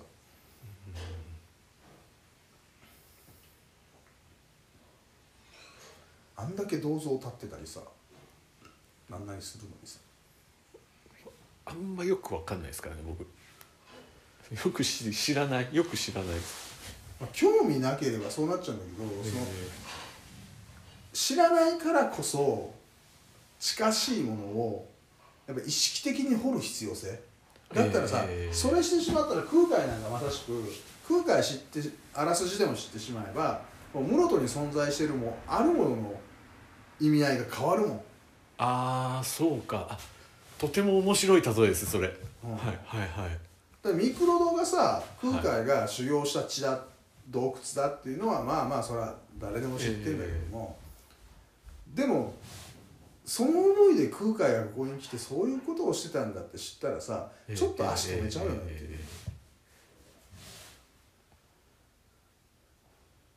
そうですよね。そうだ。あのそうだ。その文脈を理解した瞬間に見える世界が変わるっていうその表現とすごく腑に落ちましたねそ解像度が上がるっていう意味ではなくてね、うんうんうん、全く違う目線で一変するんだよね。はいはい、ええええ。もう地点 A 地点 B からしか見えてなかったところが C から見たところ全然,、うん、もう全然見えるものが違うっていう。うん、あはいはい、でやっぱ空海像とかの前のね、まあ、仮に通ることがあればさなんとなくお辞儀しちゃうしで、えその88箇所とかも意識がいって四国というものの捉え方もやっぱ変わってくるしさそれはスピリチュアルが入ってく1200る年っていう時間の捉え方も変わりそうですね。変わるよ変わるよはいだってさ、はいはで空海がどの時期にここにいたのかとかもみんな知らないと思うしで88箇所って空海が作ったんでしょとかっていう人もいるけどいやいや違う違う違うからねっていう、うんうんうん。彼がどんな状況だったかとかですよね。ここにおった時に、どこ生まれかもみんな知らないと。ああそうですね。な本名とかも知らない。ああさすがに空海っていう名前じゃないから、いやでここのさ同業二人ってさお遍路さんがこう編み笠かぶっててさ、はい、この同業二人の意味も知らないんだよ。うんうんうんうんうんもろ四国民なのでそうですね。四国の海岸縁に住んでる。うん。もう決して自分の生活と無縁なわけではないですよねそして。すごくね文化的にも。むむしろなんか自分が行動する様式とかにものすごく影響してるはずなんですね日そう。本宗教って割とねもう溶け込んじゃって区別がつかねえぐらいになってるからさ、うんうん。もう宗教効果だとかいう浅いことを言う人たちも多い世の中ではあるんだけどなわけねえじゃん。じゃああなたは道端の地蔵をさ蹴り入れれるんですかっていう話ですよ。神社とかお寺で立ちしょんべんできますかって。できねえでしょとできねえってことはそういうことなんだよ。八百万の神様を認めているからこそ、えー偶像を崇拝できるんですかね。そうそうそうそうそう。どんなものでも崇拝できるんだよ偶像として、それはイスラム教の文脈では無理なんですからね。だからイスラムもさユダヤもキリスト教もまあまあ聖書をえ元にしてて。そのキリストがさ神様ではないじゃん。ーはいはい。なんだっけ？ハサウェイ？えーヤハウェヤハウェヤハイ。でこの地球宇宙は神様が作ったんだっていうものが前提でしょ？えそうそれを信じてるんであればどうしようもないよね。他の余地、他のものが入る余地がないから。ーでもやっぱりあの目線に立たなければあの人たちの見てる世界っていうのがわからないっていうのはわからんね。まあ一つですよね。うん、全然違う世界見てますよね多分あの人たちは、うん、全然違う。あ捉え方違うもん。逆もしかりでさーえええでも俺らは自然に基づいてるからええ。割とねヨーロッパ人でも理解できる人は理解できるらしいよ。えへえ。まあなんでしょうね。か感じる部分に近いのかな。うんだって自然宗教だからさ自然派生だからさ、えその日本神教とか仏教っていうのはある種どっちもさロジカルなところあるじゃない？えはいはい。でも八百万の精神ってさ割と神教から出てるわけでも仏教から出てるわけでもないんだよあれ。まあ、確かにちょっとアニミズムという考え方は世界中にもともとありましたからねっていうとそれってさ割とそのアイヌもそうだしアボリジンとかさ、はい。まず自分たちがどうにもできない存在として自然があったから。そうそうそう。そうそれインディアンたちだってそうじゃはいん、はいはい。その部分で分かり合えるってことですかね、うん。そこは統一観念だと思うんだよね。で日本だけがその新日本宗教の方にもまあちょろっとあるけどその万物全てのものに神が宿るっていうものを宗教観に残してる。あうんで後のさ先住民たちの文明社会に侵されなかった人たちがさ最後まで持ってたもんってさやっぱ白人たちにぶち殺されちゃったからさ。なんかグレートスピリッツみたいなね。そうの視点で考えるとあれが面白いなすっごい面白いなってあの結局自分たちはえーっと自然を絶対にコントロールもできないし大きな存在として捉えてるってアニミズムの概念をうん。ガラッと打ち破ったヤファあヤファエを神と崇めるあの体系作ったってすごいことですよね。だからさあれはねごいことですよね、超意識的だし、はもう広告宣伝部がすごいんだよ。ああ電通かなんか絡んでんだよ。あほとスポンサーとね。100日後に死ぬキリスト。うんそうそうそうそうそうそう。あれはもうもう台本はありきだよね、そうかキリストが何日後に復活とかありましたもんね確かにね。確かにそれはあるかもしれないそうだからん何あの今のエルサレム？はいはい。えー、だからえー、何ですか？国の名前すら出てくるイスラエルの、あのねあそこでマリアさんとへなんだっけ旦那さん名前なんだっけ、まあ、なんとかさんとの間にセックスなしで生まれたわけですよ。えそうですね。キリストさんは。もうあれは台本ですよ。うんうんうんうん。なんかすっごいな。でもあれが無から生み出されるあの あの構造ってすごいですよね。あよくわからんよね。えーすごい話です。その宗教概念がさ政治利用とかええ民衆のあのー民衆をこうなんていうの動かす大義名分とかにさ宗教が利用されることっていうのは往々に世界中であるわけじゃない？でもあの物語がさ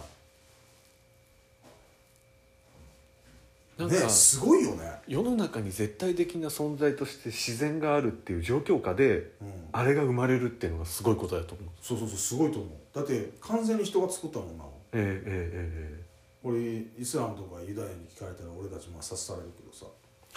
えええそうですね。でもそうだっていわゆるインディアンとかアボリジニとかアイヌとかイヌイットとかさっていううん人たちが持ってる概念と日本古来の八百万っていう概念の方がさ、ま生まれてきた理由は分かるじゃない？ああの世界的に見ても了解を得られるぐらいの説得力を持ってるはずなんですよ雷がさ竜の形に見えてさ、はいはい。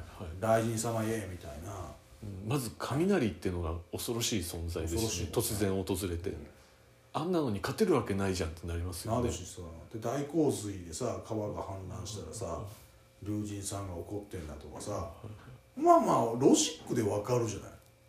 そう捉えてもなんかおか例えばしくねあの雷とかに神様がいて雷のえっ、と化身としてゼウスがいるみたいなの分かるじゃないですか、とてもわかわかる。そこまでは分かるじゃないですか。神話みたいな話までは。日本神話とギリシャ神話でちょっと似通ってるとこあるでしょ、僕ねでもそれからいきなりヤハウェ出てきちゃったのがすごいなって思うんですよ。あれさよほど優秀なプロモーターがいたんだよねプロデューサーが。これ全部作っちゃいましたからみたいなのがポンって出てくる発想の転換がすげえと思います。けど、どうやったんだろう？まあまあまあ、まあ、理不尽みたいなのをそうでないと片付けられなかったんですかね。まあでもまあ前進というか、まあ、いきなりキリストポンというわけではないんだろうけど。こんなうんいいことしてても死んじゃうみたいなその理不尽みたいなのをなんか片付けるしかなかったんですかね。なんなんだろう、まあ、あっちのロジックにとってはすごくやりやすかったんだろうなっていうのはあれだけど。いやーなんかでもやっぱり。まあでも聖書だよね。聖書というものがあるからね。いやーその辺はちょっとでも俺不勉強だからあんまりねこの辺で覚えとこう。さあさあ締めるよ。もうこれもう3回ぐらいに分けた方がいいね。世の中が概念だらけでちょっともう頭おかしくなりそうですね。頭がおかしくなりそうでしたけども、まあ、そこからまあ脳を解放してですね、えーどないなっとるんだということを自分たちで考えるための思考回路のお話であったりとかこうやってまあ一歩引くことって超大事かもしれない大事です。でまあ友人たちとかね仲間とこうのんべんだらりと喋ることもすごく頭解放の一つの非常に大切なことなので。超間違いないです。うん話をすることによってしかなんかつながらない要素っていうのが出てきます。だからね酒に飲まれる人はね人生損してます。会話ができねえから。肝に銘じておきます、はい。誰誰とは言わないですけど。まあということで、えー第1回目の、えー概念の分解と前提条件の理解というところを、えーポッドキャスト用に取り直しましたけれども、えー酔っ払いのざれ言でございますのでさらなる沼が発生した感じですね、沼沼と。はい。で今回お話しした今日ですね。今日やったあの境界線のお話に関してはえーまあまあね生音源を公開した後に考えましょう。えええまだしばらくかかるでしょうし、そうです。えー次回3回目5月開催予定ですけども、まあ、ちょっと趣をがらりと変えまして、えーここ高知県のお膝元、えー非常に縁の深い長宗我部元親さんについてお話をさせていただきます。またね日にちなんかはインスタとかでアップしますのでどうぞ遊びに来てください。はい。では、はい。とりあえずこの辺で今日は終わりにしたいと思います。はいありがとうございました